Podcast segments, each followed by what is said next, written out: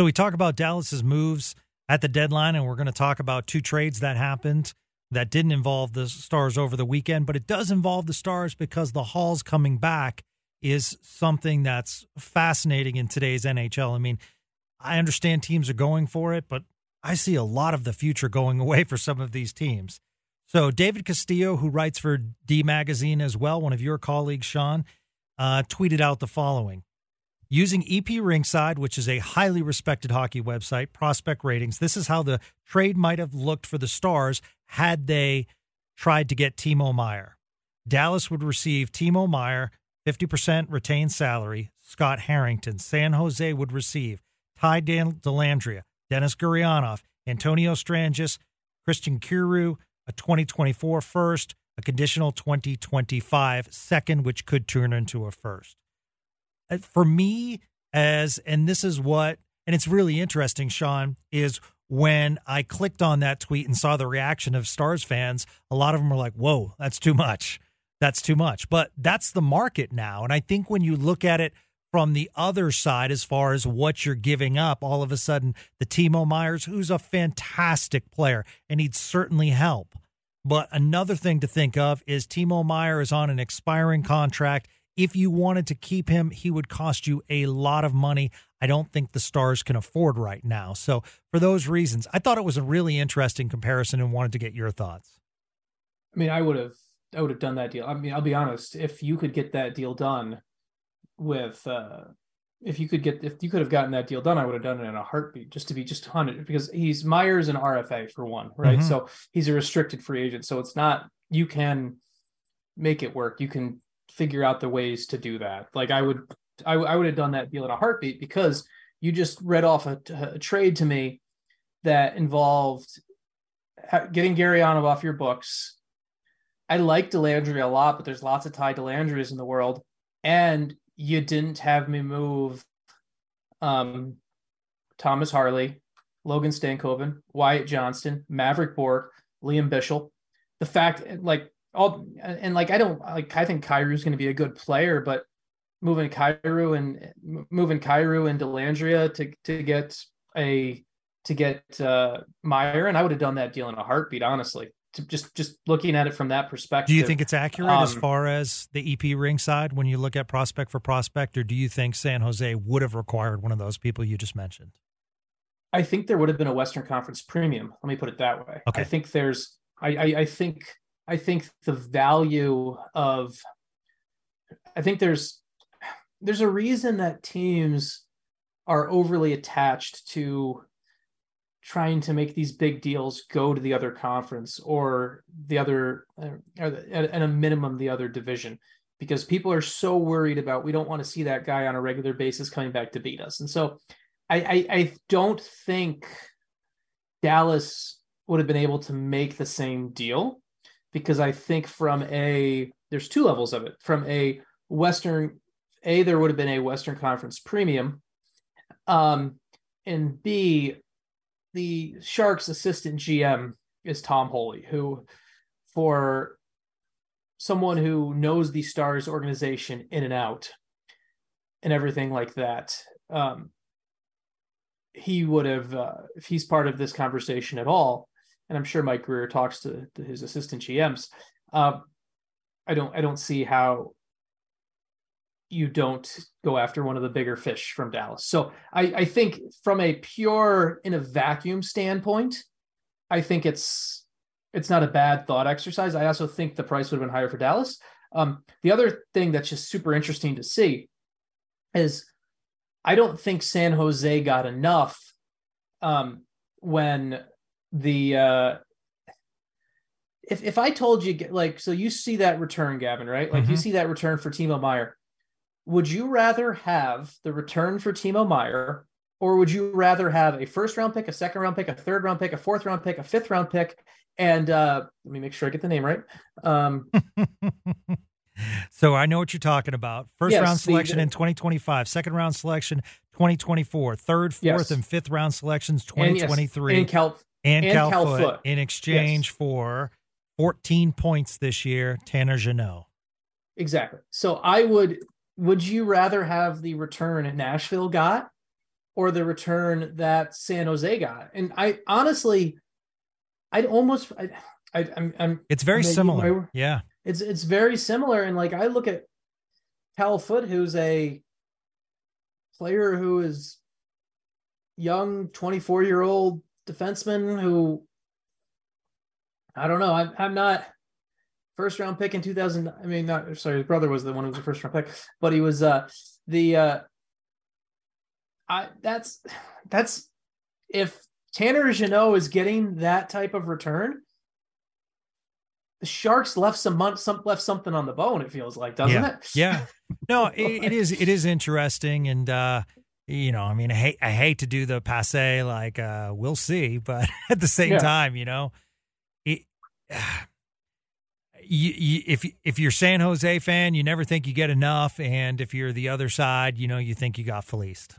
So uh, interesting to see how Grier's going to build that team. Personally, um, I would have been in favor. I don't understand why San Jose wouldn't want to keep Meier. I know they have to rebuild and they need a lot of parts, but you know, I mean, we're talking about a restricted free agent. We're talking about years left where he's at. You know, he's in his yeah. prime. So, well, well, the most telling thing to me about the Meier stuff was the fact that uh, Mike Grier went and said that we knew what his ask was going to be price wise, and we weren't going to be able to pay that. And so that gives me a feeling that the Meier and now Meier does not have an extension in place in New Jersey. And I know the Devils, he's one of now four Swiss players on New Jersey. So they're going to be trying to sell that to him and everything like that. But GMs do their homework. And it tells me that Meier is not going to be the take a discount guy. He's going to want to get paid. So it's going to be very interesting to see um, what comes out of this because he it could be a very simple he gets qualified as an RFA.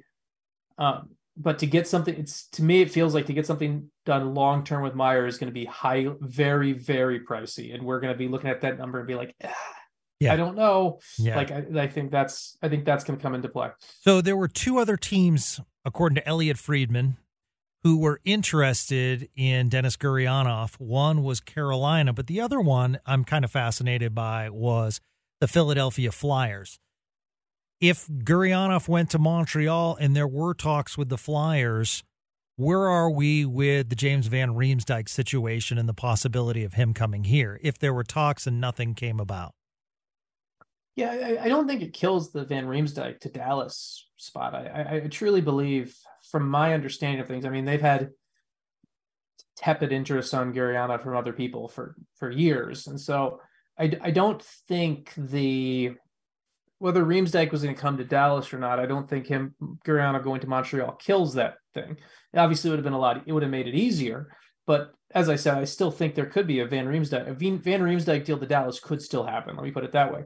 Um, I know Carolina um, was definitely intrigued in thinking that maybe it could they could come in and they could work with him and kind of basically kind of catch lightning in a bottle in the way they play. I know I know some people from Carolina looked at Gurianov as um, you know you haven't have talked about how like aggressive Carolina's forecheck is, right? How they just love running people through walls, basically. And Carolina looked at Gurianov as the type of guy they could maybe kind of um, mold into one of those players. Um, the Philly one would have been interesting because I just I don't see, and this is, and it's not because of the things he says; it's just because of his coaching style.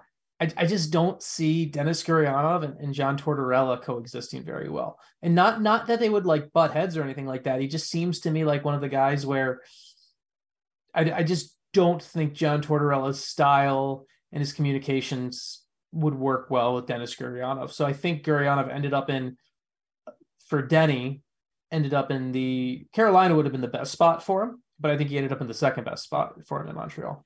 Dadonov will wear number 63. It'll be interesting. Boy, just, uh, it's going to be, uh, take me a second and wear off the Mike Ribeiro 63. but all signs point to him uh, playing and um, early signs possibly in the top six tonight. So that's kind of fascinating if, if, if that's the case.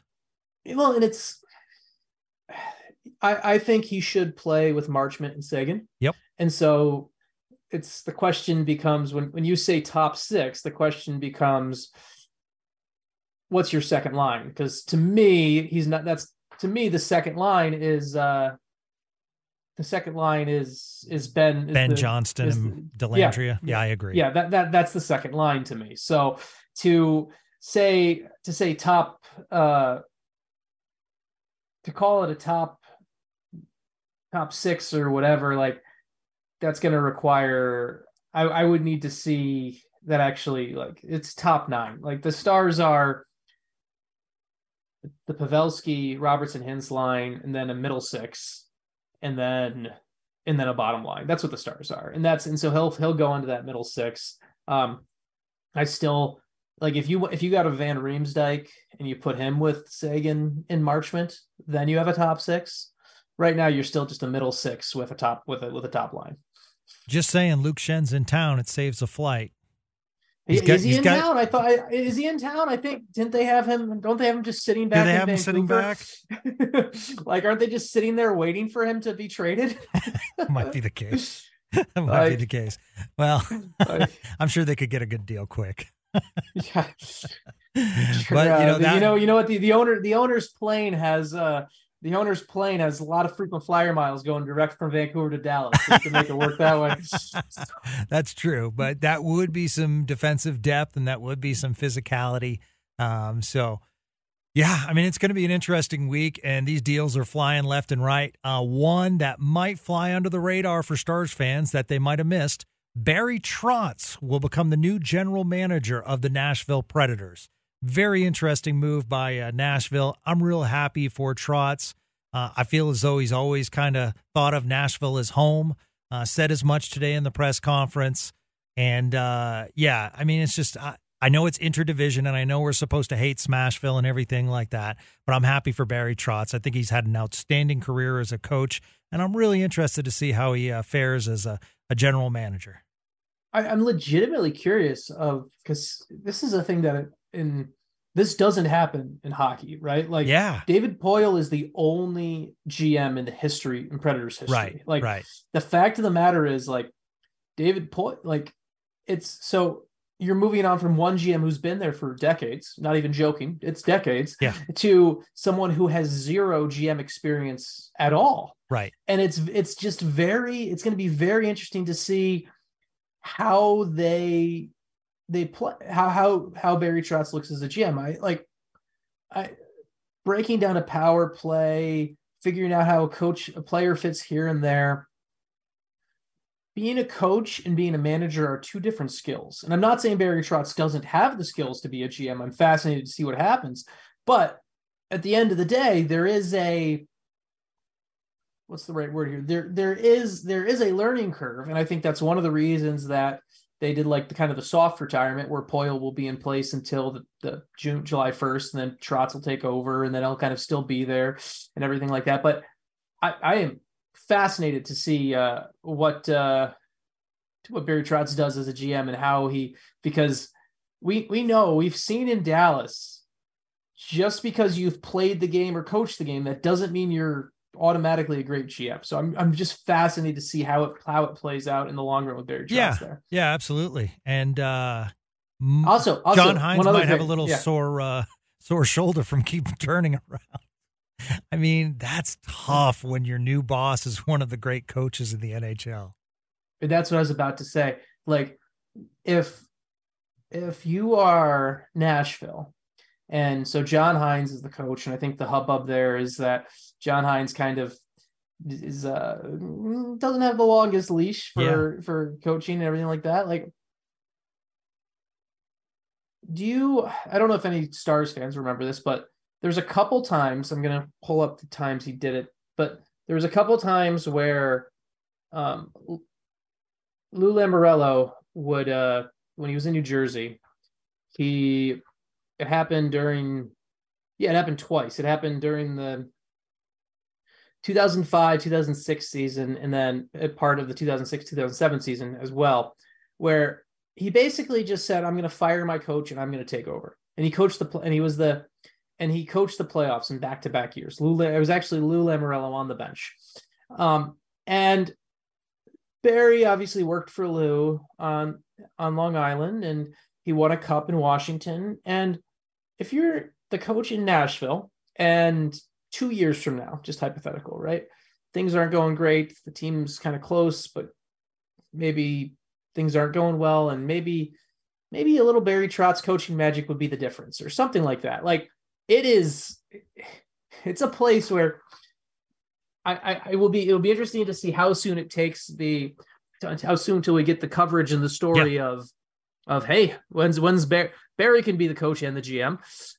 so yeah, it's it's it's fascinating. I mean, Trotz worked with Lane Lambert for a while. He was his longtime assistant. So, you know, mm-hmm. I mean, just names. I, am sure there are going to be names that come out that Trotz worked with in multiple organizations. That, and it's just, you know, uh, it's going to be interesting. Um, I, I, I do want to give you know credit to the leaving GM. Poile has done a, I think, just done a wonderful job. I mean, you know, starting a, starting expansion from scratch. I know, I, in my opinion, in the in a, in his last few years, it hasn't been as good as you know maybe the Nashville fandom wants, but at the same time, I think overall, uh, at one time, wasn't he known as one of the top GMs in the game?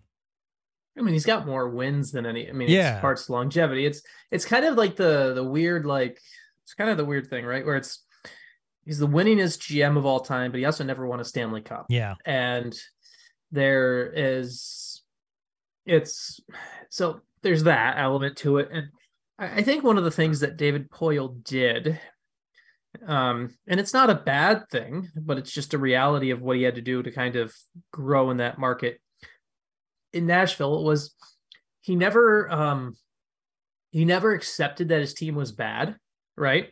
And and it's it's it's ironic that it's happening right now where they're where they're actually selling pieces off, but like throughout he never accepted that his team was bad. And there was times where Nashville I think put making the playoffs in year 1 or or overly valued what they had instead of being a little bit more self uh instead of looking in the mirror like they should have. And I think it took I think that's kind of happened a little bit later in Poile's career. Obviously they they almost won a Stanley Cup so take don't take anything away from him. But um it will be interesting to see how Barry Trotz kind of comes in with a bit of a blank slate because it's yeah. going to be a team coming off a rebuild.